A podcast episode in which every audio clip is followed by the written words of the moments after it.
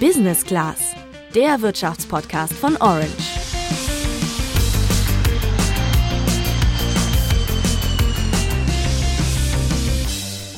Man bemerkt sie höchstens, wenn sie zum Schichtwechsel aus der Kabine steigen oder wenn sie streiken.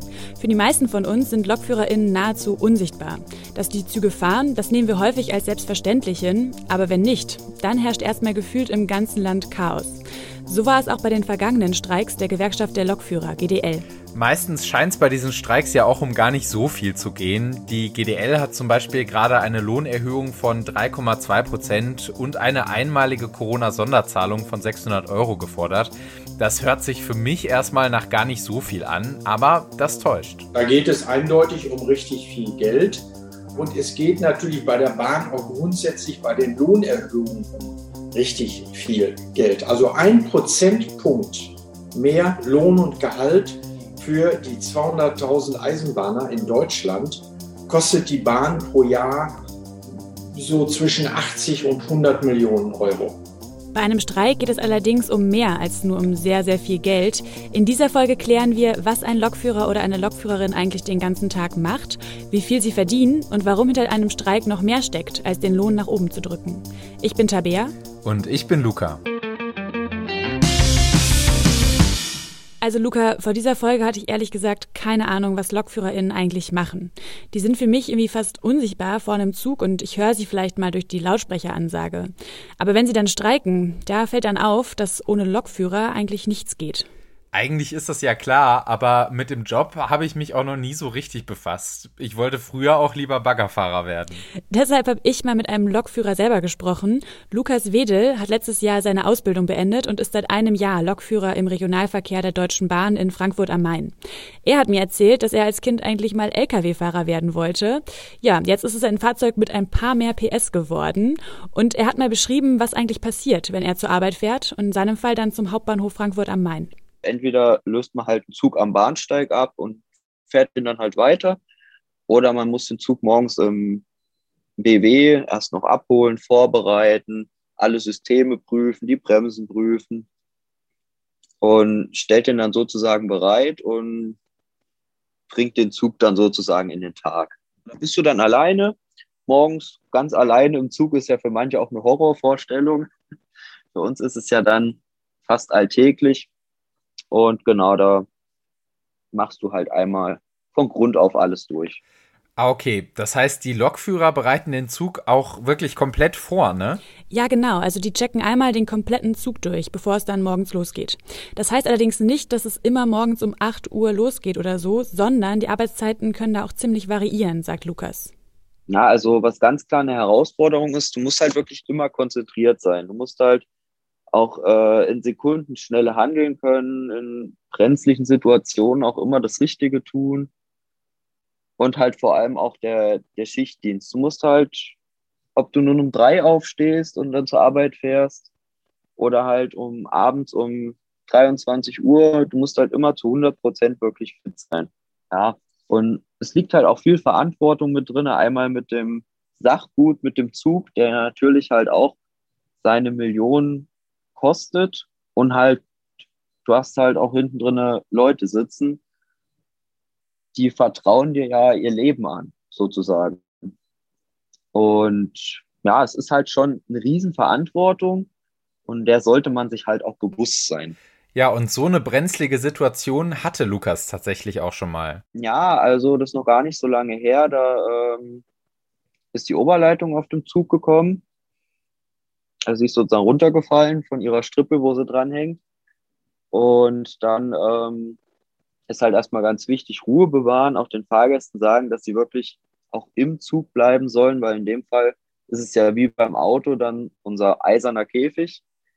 Und solange wir drinnen sind, ist erstmal alles sicher. Und dann ist halt auch immer ganz wichtig, Ruhe bewahren und halt, so wie man es in der Ausbildung gelernt hat, dann alles so nacheinander abarbeiten. Da bekommt man ja dann auch Unterstützung vom Notfallmanager, heißt das. Der managt sozusagen außen alles vor Ort erstmal. Aber so in der ersten Situation musst du erstmal alleine vor Ort die Entscheidung treffen.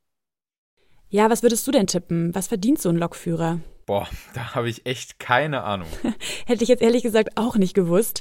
Beim Gehalt, erzählt Lukas, wird er oft mit einem Piloten verglichen. Aber das kommt so gar nicht hin, sagt er, denn die verdienen schon deutlich mehr. Also Lukas, der ist jetzt mit seiner Ausbildung seit einem Jahr fertig und er verdient zwischen 2000 und 2300 Euro im Monat. Das sind dann etwa 26.000 Euro im Jahr. Bei der Deutschen Bahn können LokführerInnen aber auch so zwischen 44.000 und 52.000 Euro im Jahr verdienen, wenn man jetzt noch Zulagen und sowas mit einrechnet. Und das ist ja auch schon deutlich mehr. Aber das ist eben abhängig von verschiedenen Faktoren, also zum Beispiel von der Berufserfahrung. Und es kann dann, wie im Fall von Lukas, auch deutlich weniger sein. Verstehe. Und diese GDL, also die Gewerkschaft Gewerkschaft der Lokführer fordert ja jetzt eine Lohnerhöhung um 3,2 Prozent und ist deswegen in den Streik getreten, ne? Genau, und diesen Streik bekommen die Fahrgäste auf jeden Fall auch heftig zu spüren, denn wenn LokführerInnen streiken, dann hat das immense Wirkungen.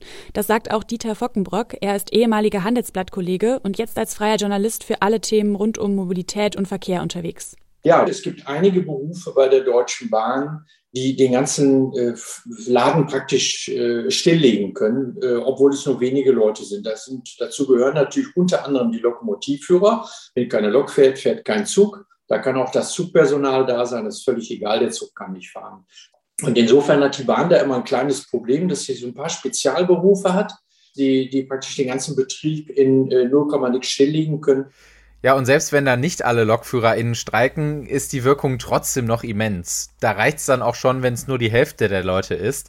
Dieter Fockenbrock erklärt warum. Wenn, wenn der eine Lokführer äh, fährt die Lokomotive, äh, sagen wir mal, von, vom, vom Rheinland nach Hamburg, äh, dann muss der aber Pause machen. Und dann muss aber ein Lokführer da sein, der den Zug mit der Lokomotive wieder zurückfährt ins Rheinland, also den Gegenzug sozusagen. Ja, und wenn der dann streikt, dann fährt natürlich nichts und dann ist der Zug an der verkehrten Stelle am nächsten Tag und steht in Hamburg rum, wo er doch in Köln gebraucht wird. Und so kann man also mit relativ wenig Aufwand kann man den ganzen Betrieb lahmlegen. Und jetzt geht es bei dem Streik ja nicht nur um Gehalt. Häufig wird der GDL vorgeworfen, einen Machtkampf gegen die zweite Gewerkschaft bei der Deutschen Bahn zu führen. Das ist die Eisenbahn- und Verkehrsgewerkschaft EVG. Ja, das verkompliziert die Lage jetzt sehr. Aber wie kommt es denn eigentlich, dass ja jetzt zwei Gewerkschaften in einem Unternehmen konkurrieren? Also grundsätzlich kann ja erstmal jeder in einem Unternehmen in Deutschland eine Gewerkschaft gründen. Bei der DB könnten jetzt zum Beispiel auch die Mitarbeiterinnen des Bordbistros hingehen und sagen, jo, wir gründen jetzt auch noch eine Gewerkschaft. In der Regel ist es aber so, dass in einem Unternehmen auch eine Gewerkschaft die ArbeitnehmerInnen vertritt und die Verträge eben aushandelt. Bei VW oder Daimler ist das zum Beispiel die IG Metall. Da ist es dann sehr einfach. Die IG Metall verhandelt eben für die MitarbeiterInnen die Verträge bei VW oder eben bei Daimler. Wie es bei der Deutschen Bahn ist, erklärt Dieter. Bei der Deutschen Bahn ist das anders. Da gibt es zwei Gewerkschaften. Das ist einmal die Eisenbahn- und Verkehrsgesellschaft, EVG. Das ist, die, ist eine relativ große Gewerkschaft mit äh, äh weit über 100.000 Mitgliedern. Äh, und dann gibt es die Gewerkschaft der Lokführer, die GDL, die jetzt streikt die hat nicht so viele Mitglieder, ist eine kleinere Gewerkschaft und vertritt im Wesentlichen die Lokführer, will aber auch für weitere für weiteres Personal bei der Deutschen Bahn die Tarifverträge aushandeln. Das hat sie sich sozusagen zum Ziel gesetzt. Laut Dieter geht es dabei also auch um so eine Art Machtkampf. Also welche Gewerkschaft wirklich mehr Einfluss bei der Deutschen Bahn hat. Die GDL will der IVG Mitglieder abjagen damit sie für, für die natürlich dann auch ähm, Tarifverträge aushandelt und damit mehr Einfluss bei der Deutschen Bahn hat. So, und das, dieses Gerangel ist durch das Gesetz nicht sauber geregelt. Es ist nicht geklärt, wie löst man diesen Konflikt auf, welcher Tarifvertrag gilt. Es kann ja nicht sein, dass in einem und demselben Betrieb zwei Tarifverträge gelten. Das funktioniert ja nicht. Dann hat der eine Lokführer hat einen GDL-Vertrag und der andere Lokführer hätte einen EVG-Vertrag. Und äh, nehmen wir mal an, die wären sehr unterschiedlich, die beiden Verträge, hätten ganz unterschiedliche Sonntagsdienstregelungen oder Überstundenregelungen oder so. Das zusammenzuführen, das ist praktisch, das ist fast unmöglich bei so einem komplizierten Dienstplan, den speziell so ein Zugpersonal hat. Das heißt also auch die Deutsche Bahn als Arbeitgeber hat ein sehr, sehr großes Interesse daran, dass klare Verhältnisse sind in Ihrem Unternehmen, dass sie sagen kann, wir verwenden, wir wenden jetzt den Tarifvertrag von der einen Gewerkschaft oder wir wenden den Tarifvertrag von der anderen Gewerkschaft. Und um diesen Konflikt jetzt einzuordnen, müssen wir einmal das Tarifeinheitsgesetz erklären. Davon habe ich ehrlich gesagt vorher noch nie gehört, aber es lässt sich ganz gut zusammenfassen. Das Gesetz gibt es nämlich seit 2015 und es soll genau dieses Problem lösen, dass es in einem Unternehmen wie bei der Deutschen Bahn mehrere Gewerkschaften gibt. Das Problem kennen wir ja zum Beispiel auch von der Lufthansa. Da gibt es auch für verschiedene Berufe verschiedene Gewerkschaften, also für die Piloten oder die Flugbegleiter. Und das Gesetz sagt jetzt, dass der Tarifvertrag von der Gewerkschaft gilt, die in einem Betrieb die meisten Mitglieder hat. Genau, bei der DB gibt es circa 300 einzelne Betriebe, von denen hat laut DB in 16 Betrieben die GDL die Mehrheit. Das heißt, in denen sind mehr ArbeitnehmerInnen Mitglied bei der GDL als bei der EVG und somit gilt dort für alle ArbeitnehmerInnen der Tarifvertrag der GDL. So ist es zumindest im Tarifeinheitsgesetz geregelt. 16 von 300 Betrieben, das klingt für mich jetzt erstmal wenig. Aber das heißt auch, dass die GDL mit einem besseren Tarifvertrag vielleicht neue Mitglieder anwerben kann und dann in mehr Betrieben auch die Mehrheit hat. Damit würde sie natürlich auch ihren Einfluss in der Deutschen Bahn vergrößern. Genau, das wird der GDL zumindest vorgeworfen und darin sieht Dieter auch ein Problem. Ja, grundsätzlich muss man ja sagen, ist Streik in Deutschland äh, ein berechtigtes Mittel, um Forderungen der Arbeitnehmer gegen die Arbeitgeber durchzusetzen. Das ist im Gesetz verankert in Deutschland und das ist auch gut so, dass sich Arbeitnehmer da wirklich lautstark zu Wort melden können. In diesem speziellen Fall haben wir natürlich so eine Art Sonderproblem, dass die Lokführer oder beziehungsweise die Gewerkschaft genauer gesagt, der Lokführer versucht, ihre Macht innerhalb dieses Arbeitgebers Deutsche Bahn auszubauen. Das ist der eigentlich tiefere Sinn und Zweck dieses Streiks. Äh, und da muss man sich natürlich fragen, ob eine Gewerkschaft dann ihr Streikrecht, ihr gut begründetes Streikrecht, das sie auch wirklich hat, ob sie das äh, an der Stelle richtig einsetzt, ob das fair ist, was sie da macht. Da kann man also doch äh, auch mal Zweifel dran äußern. Solche Zweifel hat zum Beispiel auch der Fahrgastverband Pro Bahn. Der Bundesvorsitzende befürchtet, dass sich durch das Chaos viele Bahnfahrer abwenden könnten und aufs Auto umsteigen. Die Lage ist also ganz schön verzwickt und ich frage mich jetzt schon, wie das Ganze ausgehen soll. Dieter hat die Situation für uns nochmal so zusammengefasst. Ich glaube, die Gewerkschaft der Lokomotivführer hat sich jetzt in eine derart spitze Kampfposition manövriert, selber manövriert, auch durch ihre Forderungen und allerdings auch durch durch scharfe Attacken gegen das Bahnmanagement, dem sie ja komplette Unfähigkeit und ich weiß nicht was und Selbstbedienung vorwirft, dass sie aus diesem Dilemma nicht mehr herauskommt. Das heißt, äh, Tarif, Tarife zu vereinbaren, ist ja eigentlich immer ein Kompromiss. Der eine fordert etwas Höheres, der andere bietet etwas Niedriges und irgendwo trifft man sich so in, in der Mitte.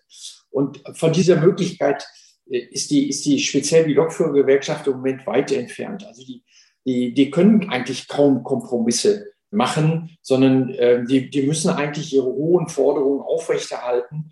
Und äh, ja, man könnte jetzt sagen, dann handeln die für die Lokführer eben hohe Tariferhöhungen aus, mehr Freizeit und so weiter und so weiter. Dann wird aber Folgendes passieren. Dann wird die Eisenbahn- und Verkehrsgewerkschaft, also die konkurrierende Bahngewerkschaft, hat sich schon angekündigt, dann wird die ihren Tarifvertrag vom vergangenen Jahr aufkündigen und wird sagen, wir jetzt auch.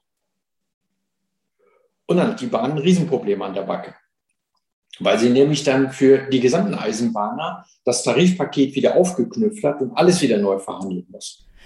Jetzt ist es so, dass die Deutsche Bahn versucht hat, gerichtlich gegen den Streik der GDL vorzugehen und ihn so zu stoppen. Aber das Gericht hat den Antrag abgelehnt und das heißt, der Streik geht weiter. Lukas hat sich auch am Streik beteiligt, aber er sagt, ihm fehlt seine Arbeit auch sehr. Trotzdem unterstützt er die Forderungen der GDL. Ich meine, es gibt zwar viele Kunden, die sauer sind, dann kann man ja auch verstehen, man hat was geplant und dann streiken die Lokführer wieder. Aber das ist dann vielleicht ein Zeichen, wie man doch merkt, wie abhängig man von diesem Beruf ist. Das ist halt das Zeichen, dass vielleicht der Beruf auch ein bisschen mehr Anerkennung oder Verständnis halt vor allem wieder geschenkt wird. Ja, falls ihr vom Streik betroffen wart oder es seid und ein Ticket habt, dann gibt's aber auf jeden Fall Kulanzregelungen. Das heißt, ihr könnt euer Ticket auch für andere Tage nutzen oder euer Geld sogar zurückbekommen. Jetzt wird uns natürlich interessieren, was ihr über den jüngsten Streik denkt. Findet ihr den Streik berechtigt und was habt ihr beim letzten Streik für Erfahrungen gemacht? Schreibt es uns gerne über unseren Instagram-Kanal orange-by-handelsblatt. Und wir freuen uns natürlich über eine Bewertung bei Apple Podcasts. Wir sind dann nächste Woche wieder für euch da. Bis dann und macht's gut. Ciao.